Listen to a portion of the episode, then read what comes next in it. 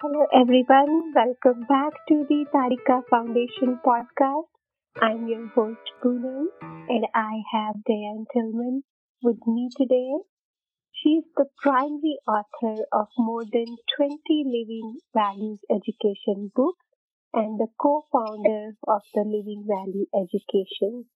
She is a licensed educational psychologist, marriage and family therapist, values education authority, and a meditator.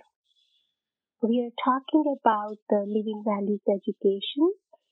I would request Diane to just quickly remind us uh, about the living values education theoretical model. She explained that model to us in detail during the last episode, but I would request her to remind us quickly. Diane?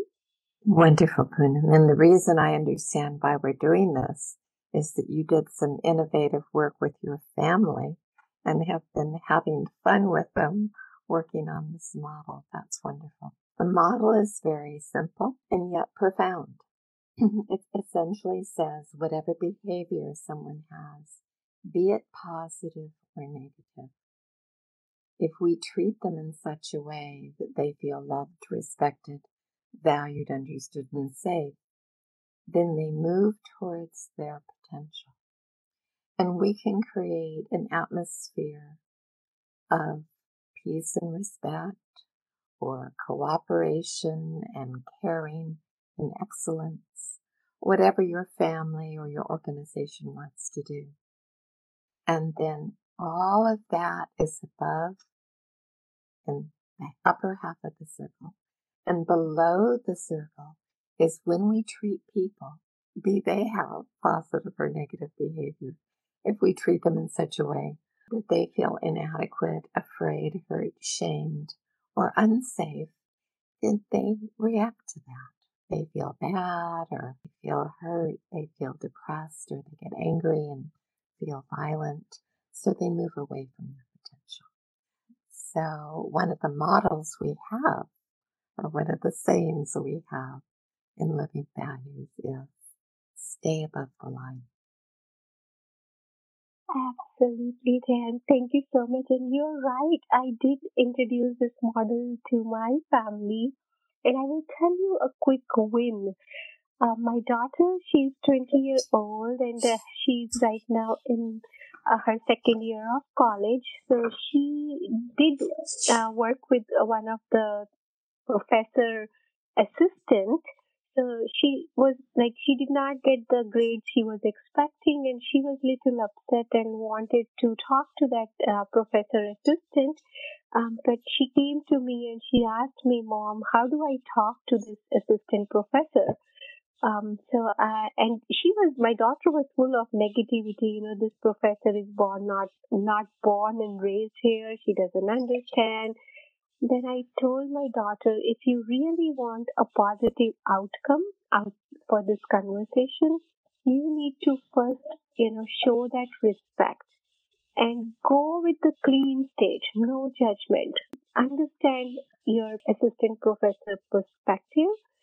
So I told her, you know, if your assistant professor is feeling hurt, you will see the positive outcome so my daughter did apply this model during her conversation, and within few minutes, um, the conversation was done, and my daughter was very happy because she did get the positive outcome. So I'm very glad I learned this model from you and introduced it to my family. And I'm also applying it in my everyday conversation with my son. Uh, and I do see he's more open to me he feels um, comfortable sharing his feelings and we are having that better bonding and I must say that cooperation. So thank you so much. Congratulations. You're amazing. Instant application. What are you going to teach us next? Since you asked, living values. Yes, we have our theoretical model and all the a solid educational basis uh, upon which this program is built. Living Values also has Living Values activities books. So these LVE activities books provide hundreds of activities on values. And so we do values on peace and respect and love and tolerance, on simplicity and caring for the earth and our oceans, on honesty. And there's a wide variety of materials. There's reflective exercises so that young people can think about what kind of world they want to create, what a peaceful world would look like. And there's exercises where they can feel the value, so feel the love, feel the peace, so that they can learn to self regulate better and really put into their mind, into the self, the qualities they want at that moment in time. There's anti-bullying activities. There's development of social and emotional skills, because these are essential if people want to live the value. But there's also activities to get them to look at the effective values. And so the one I was thinking of sharing today was mind mapping. And I love our mind mapping exercises because we ask the young people, usually starting around eight. But you can do this with anyone. And we pick a value or have them pick a value. And um, then mind map that value and the opposite of the value. And then afterwards, they take what they have experienced and they create a poem or make up a song together as small groups.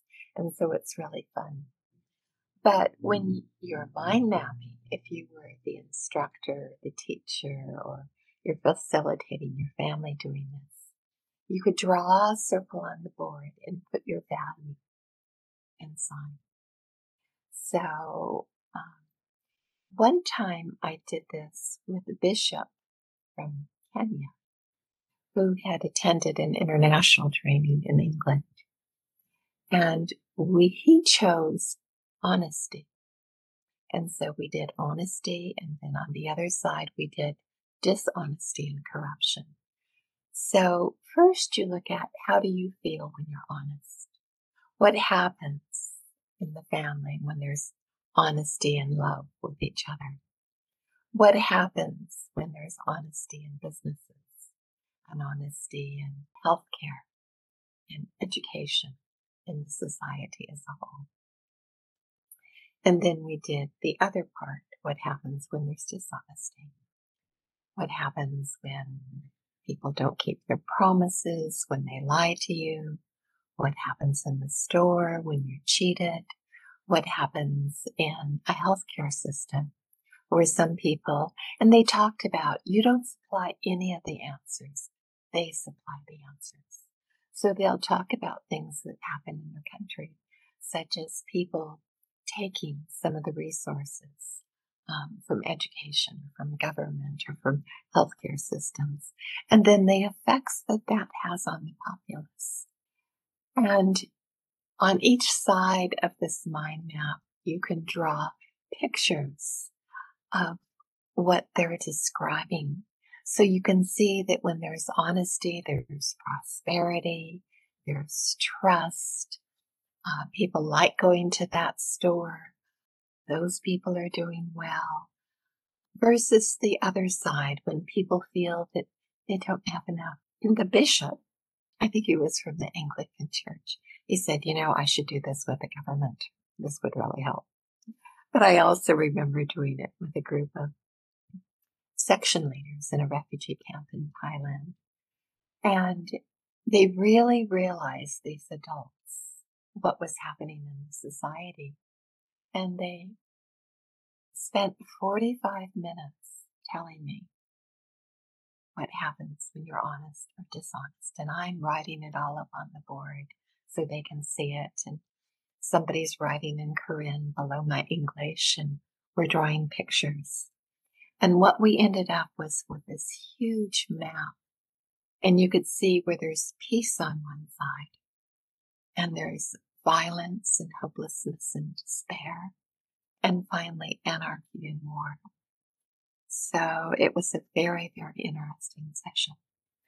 I realize it isn't like that in most countries, but even so, even if you live in a very safe community, um, I know that a neighbor once came to me once and he said, I don't know what to do. My son stole some money. And this is in a, you know, middle class, upper middle class area. And this parent was quite concerned. He said, I just don't know what to do. Do I talk to him about it and punish him? So we went through some things to do.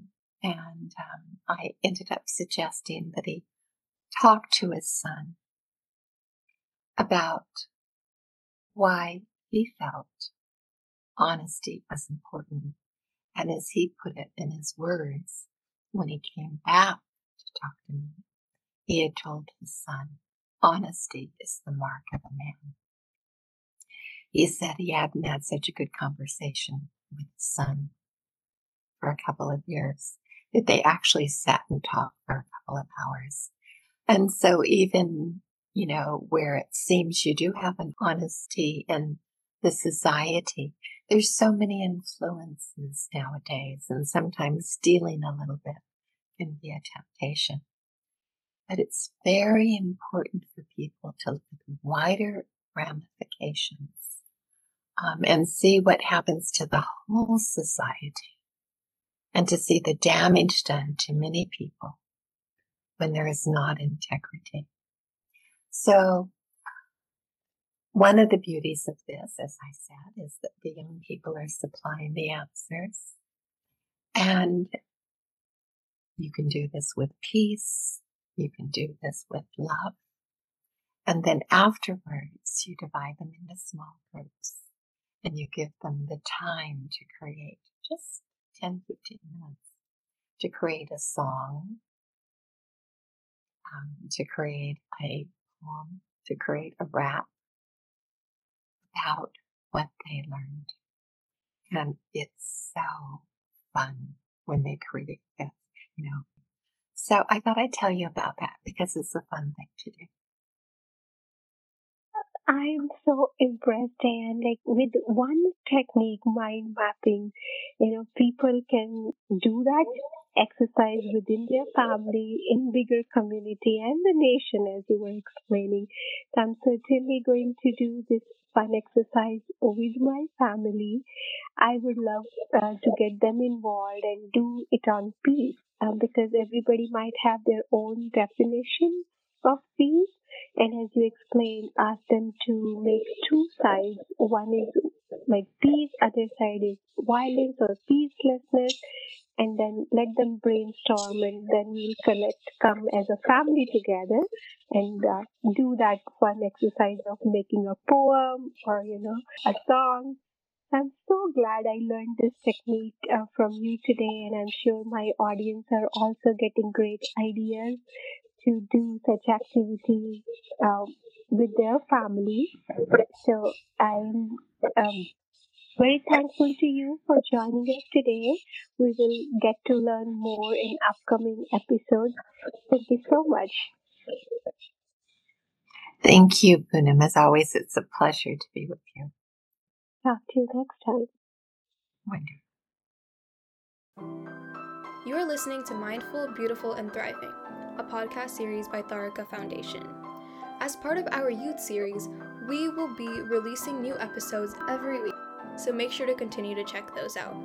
We hope you enjoyed this podcast and thank you so much for listening.